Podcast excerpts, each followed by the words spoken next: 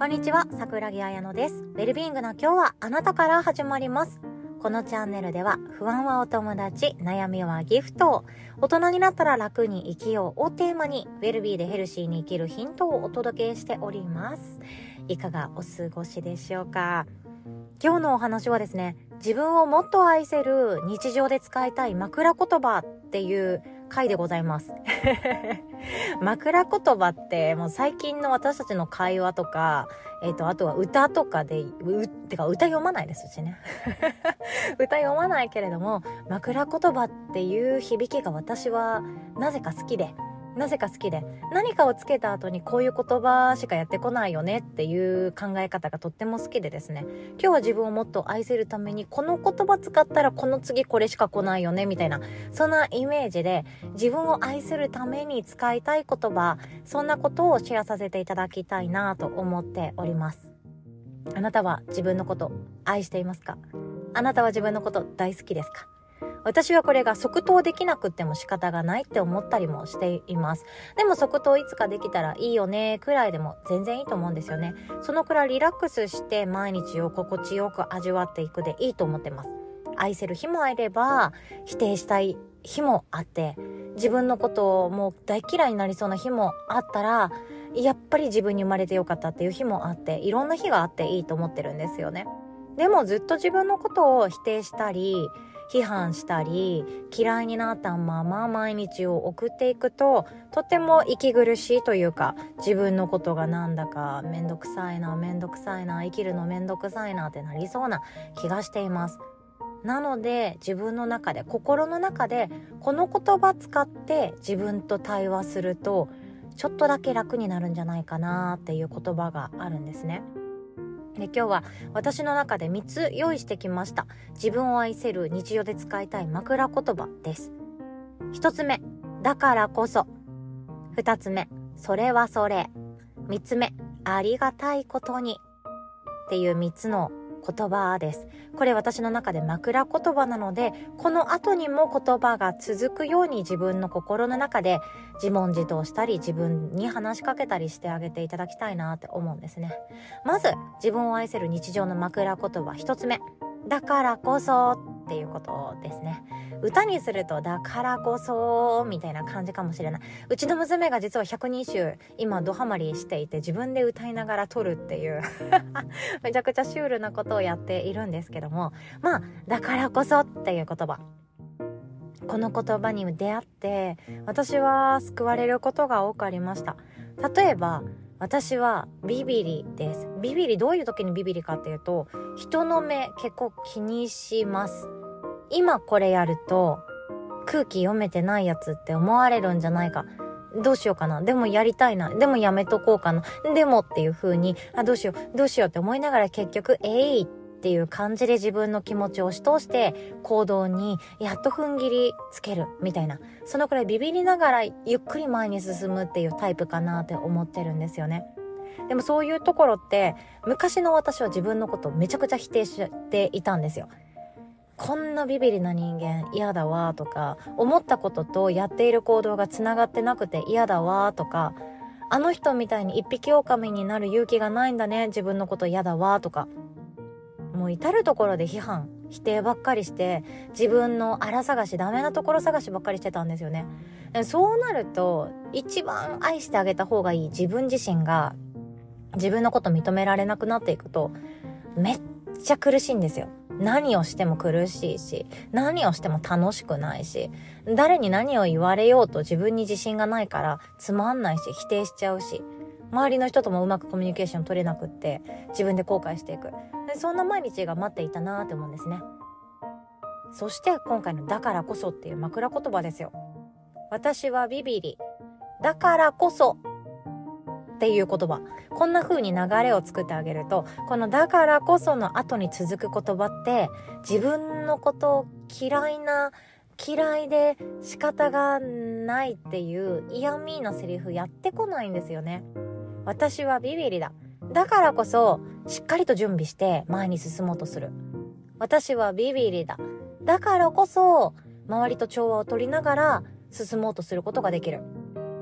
私はビビリだ。だからこそゆっくり時間をかけながら味わうことができる。っていった具合に自分のダメなところダメなまんまにして死ななくて済むなって思ったんですよね。他にも私の中で自分のこと批判するポイントいっぱいあるんですけど、例えば八方美人とかもそうですね。誰にも嫌われたくない。だから誰にでもいい顔しておきたいなっていう八方美人。でもこれさえも私は八方美人だ。だからこそ周りの人のことよく見ているよね。とか、八方美人だからこそって言った後には自分のこと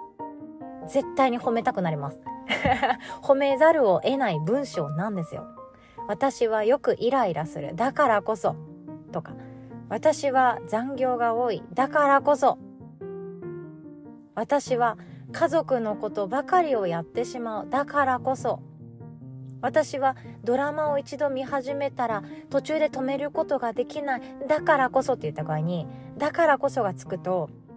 その状態からどんないいことを見てあげようかってなるんじゃないかなって思っております。ぜひともあなたのほにゃららだからこそっていうことを聞かせていただきたいなとも思っています。よかったらシェアしてもいいよっていう方コメント欄に書いてくださいね。そして自分を愛せる日常で使いたい枕言葉2つ目はですね、それはそれです。ちょっと歌っぽかったですね。それはそれ。それはそれ。これはこれ。あなたはあなた。私は私。っていう、それはそれですね。誰かの意見をいただいた時にそれに飲まれてしまうことってあるかもしれないですよね例えば誰かの正論結婚は何歳までにした方がいいよねだって子供産めなくなるかもしれないじゃん。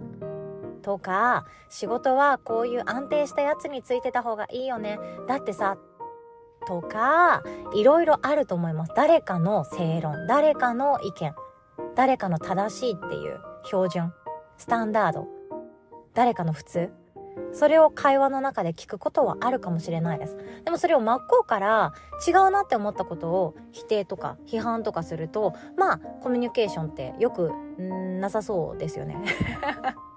戦争が勃発しそうな気もしますよね。だからこそそういう時に自分の心の中だけでいいので、それはそれって言ってあげる。そうするとそれはそれだよねでも私はこう思ってるんだっていう自分の意見それを聞くことができるんじゃないかなって思います。それはそれっていうのって相手と自分の間に一本鉛筆で線を引っ張るようなそんなイメージかなって思うんですよね。それはそれあなたはあなた私は私あなたと私は違うこれまでの背景を歩んできてるからそりゃ意見が一致するわけないよね。っていう感じ。使っていただけたらなと思います。そしてそれはそれって言った後に相手のことをどうやって批判しようかとかどうやって私の方が正しいって言おうかっていう感情なんて湧いてこないんですよ。あなたはあなたで素晴らしいね。私は私でこんな風に思ってるんだ。まあ、あえて言わないけど、くらいでいいと思うんですよね。平和に平和に温活に進めたい方は心の中で唱えてみましょう。そして、自分を愛せる日常の枕言葉3つ目です。ありがたいことにですね。字余りでございます。ありがたいことに。っていう言葉。これ嫌なことが起こったり、想像通りにならなかったこととか、予想外のもう想定内、想定内じゃない、想定外のことが起こった時に使いたいことかなって思います。この予想していなかった結果って人はどういうふうに捉えるかっていうと失敗って捉えるんですよね。本当はこうなる予定だったのにそうならなかった失敗したっていう感じ。大学受験めちゃくちゃ勉強したし対策したし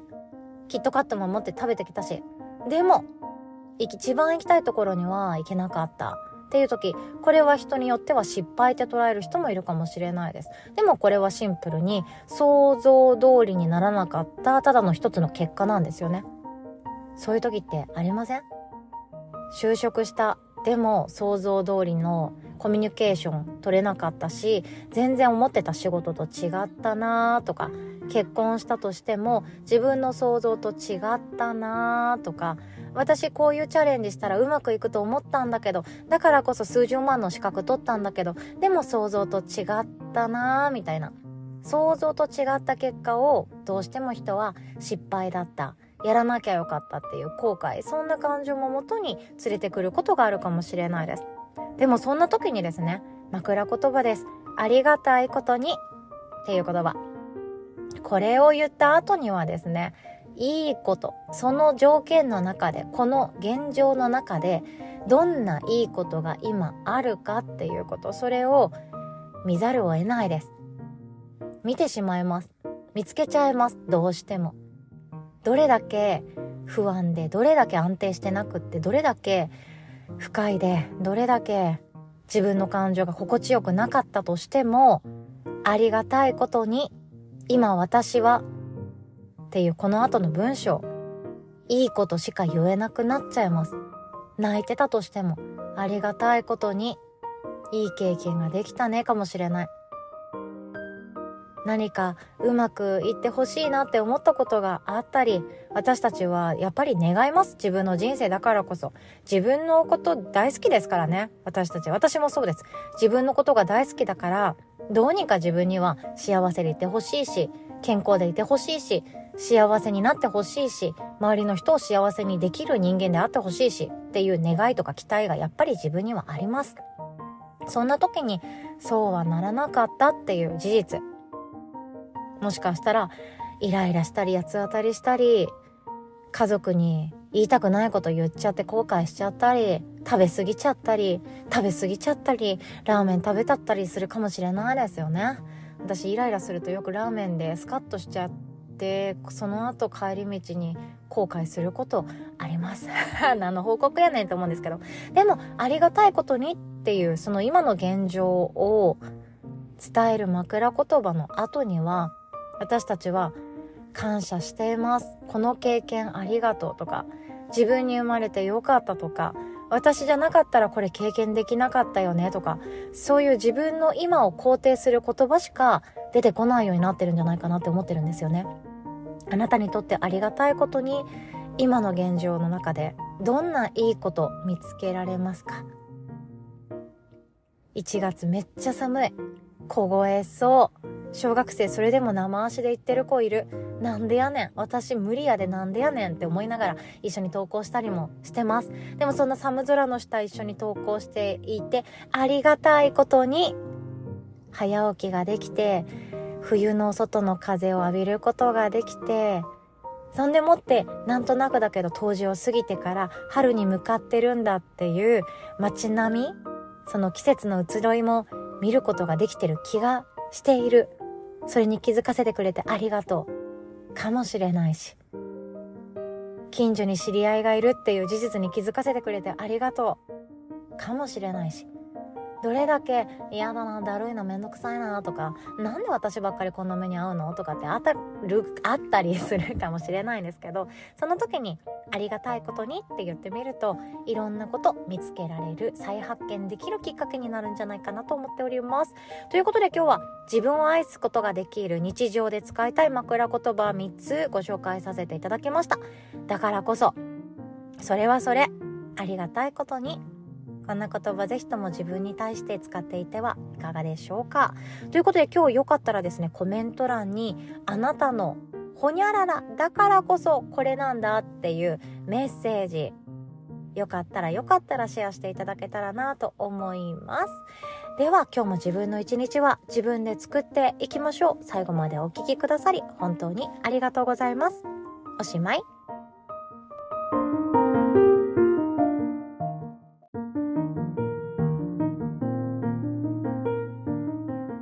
最後にコメントのシェアをさせてください。1月8日配信しました。自分らしさがわかる短すぎるものっていうタイトルのものですね。ボイシーでお聞きの方々につきましてはコメントっていうものを書くことができますのでよければ今後もお使いください。そのボイシーさんでのコメントに記入してくださった方のものを読み上げさせていただきます。自分らしさがわかる短すぎるものという内容であなたらしさのキーワードよかったら教えてくださいっていう回だったかなと思います。では読ませていただきます。メイさんで合ってますかね ?MEI でメイさんです。自分らしさを表現するキーワード。食べる幸せのために生きてます。ということで、最高ですね、めいさん。ありがとうございます。いや、食べる瞬間、私も幸せ感じます。え、でもこれってめっちゃ素敵だと思うんですよ。例えば、え、ー、と、忙しすぎる時って、食べる幸せなんて味わえないことの方が多いと思っていて、ただの摂取。あとはただの空腹を満たすだけの行為。とかって私たち忙しすぎるとやっちゃうことあるんですけど、ああ、幸せって思いながら食べてるってことですよね、メイさん。最高じゃないですか。その時になんかね、あ、こんなに美味しいんだとか、お肉柔らかとか、今日のカレーいつもよりピリッとしててよかったとか、え次このカレーにこんなものを入れてみようっていうイメージとか、そんな風に味わってるっていう行為、その時間の過ごし方最高だなって思いました。シェアしてくださってありがとうございます。続きましてのコメントは M さんです。おはようございます。ちょっと違うかもだけど疲れやすいですかね。ということです。ありがとうございます。そう、自分らしさを表現するキーワードで疲れやすいってことですよね。これもすごくいいなって思いました。だからこそですよね。今日のエピソードに反映されますけど、疲れやすい。だからこそ、こんな仕事に切り替えていこうかなとか、だからこそ何分に1回は休憩取ろうかなとか、だからこそ足は温められるようにいつも冷え防止グッズ持ち歩こうかなとか、だからこそリラックスできる曲を自分でチョイスしようかなっていう風に自分のことを見つめていけるきっかけにもなりそうですよね。M さんシェアしてくださってありがとうございます。続きましてのコメントです。ヤマトさん、ありがとうございます。綾野さん、おはようございます。私らしさ、てんてんてん、のんびり、マイペースでしょうかということですね。これも最高ですね。のんびりマイペースっていう自分らしさって、めちゃくちゃ大事だと思いました。大人になってから特に思います。なんか、なんでしょうね。のんびりとかマイペースって自分のペース、自分の心地いい進み具合、進む速度ってこのくらいって自分で自覚してるからこそですよね。あと誰かと比べてマイペースっていう比較をしての自分のことを見つめていらっしゃるかもしれないんですけど、のんびりマイペースなんて、もう自分の進みたい速度を大事にしたいっていう意思表示だと思っています。めちゃくちゃいいと思っています。だって、のんびりマイペースを自分の中から消し去ろうとし始めたら誰かに合わせなきゃとかそれこそ職場の中でスピーディーに働いてる人あの人いつも早いなとかテキパキしてるなっていう人に追いつかなきゃいけないという時ってこの自分ののんびりさあんまり肯定できないんじゃないかなって思うんですよね。でもそれでも自分のキーワード自分らしさっていうもののキーワードをのんびりマイペースって表現できてるのってめちゃくちゃいいことだと思います。私たちは長所も短所も本当に紙一重裏表ですよね。八方美人っていうワード今日のエピソードにも出てきましたけども、誰にでもいい顔するとか、誰にからでも好かれたいとか、そういうイメージでやっていることって実はチームプレイには生かされていくような強みだったりもしますよね。誰からも尊敬されるとか、誰とでも話すことができるって、チームプレーだったらめちゃくちゃ強くなると思います。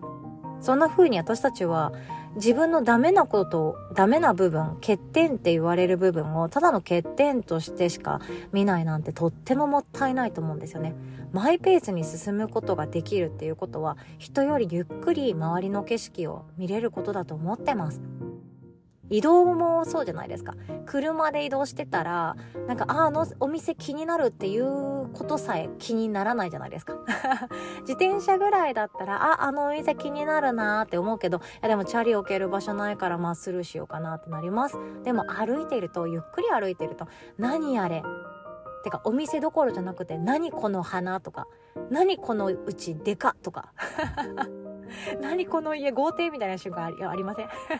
私もよくそういうのを見ちゃうんですけど、そんな風に気づけることが多いんじゃないかなと思っております。シェアしてくださってありがとうございます。そして続きまして、カレンさんですね。カレンさんの自分を表現するキーワード、一人が好きって書いてます。ありがとうございます。うわ、もう最高ですね。一人が好き。私も一人が好きです。でも一人が好きっていうのは大人数でいる中で過ごした経験があるからこそ分かったことなんじゃないかなとも思います。そしていつだって一人が好きってわけじゃないと思うんですよね。例えばですけど私はお洋服買う時は必ず一人がいいです。一人でブラブラしてやっぱりあの階にあったコートとこの階にあったコートどっちがいいかもう一回見てきたいな。行ったり来たりとかいやこっちかな試着しようとかっていう時に周りの人の時間を奪っちゃうのが申し訳なくって絶対に一人で買い物したいと思っちゃうんですよね。だからこそ一人が好きって思います。でもお昼ご飯をわざわざ外食するのであれば一人じゃなくて友達いてほしいと思うんですよ。一人だったら家で晩ご飯の残り食べるし。朝ごはんの娘が残したやつ食べるし。って思ったら外にわざわざご飯食べに行くのであれば誰かと一緒に行きたいなとか。その時間が食費とか何を摂取するかじゃなくって誰とどんな場所でどんな話をできるかを意識したい。だから外でランチする時は一人は嫌だなとか思っちゃうんですよね。でも、ドラマ見るとき、映画見るときは一人がいいとか、人によっていろんなことがあると思います。ぜひともカレンさんの中で、一人が好き、この時は一人がいいって思うこだわりの場面があるはずだと思うんですよね。そこも掘り下げていくと自分らしさがもっともっとコントラスト上がって見えてくるんじゃないかなとも思いました。ということでコメントをシェアしてくださった方々ありがとうございました。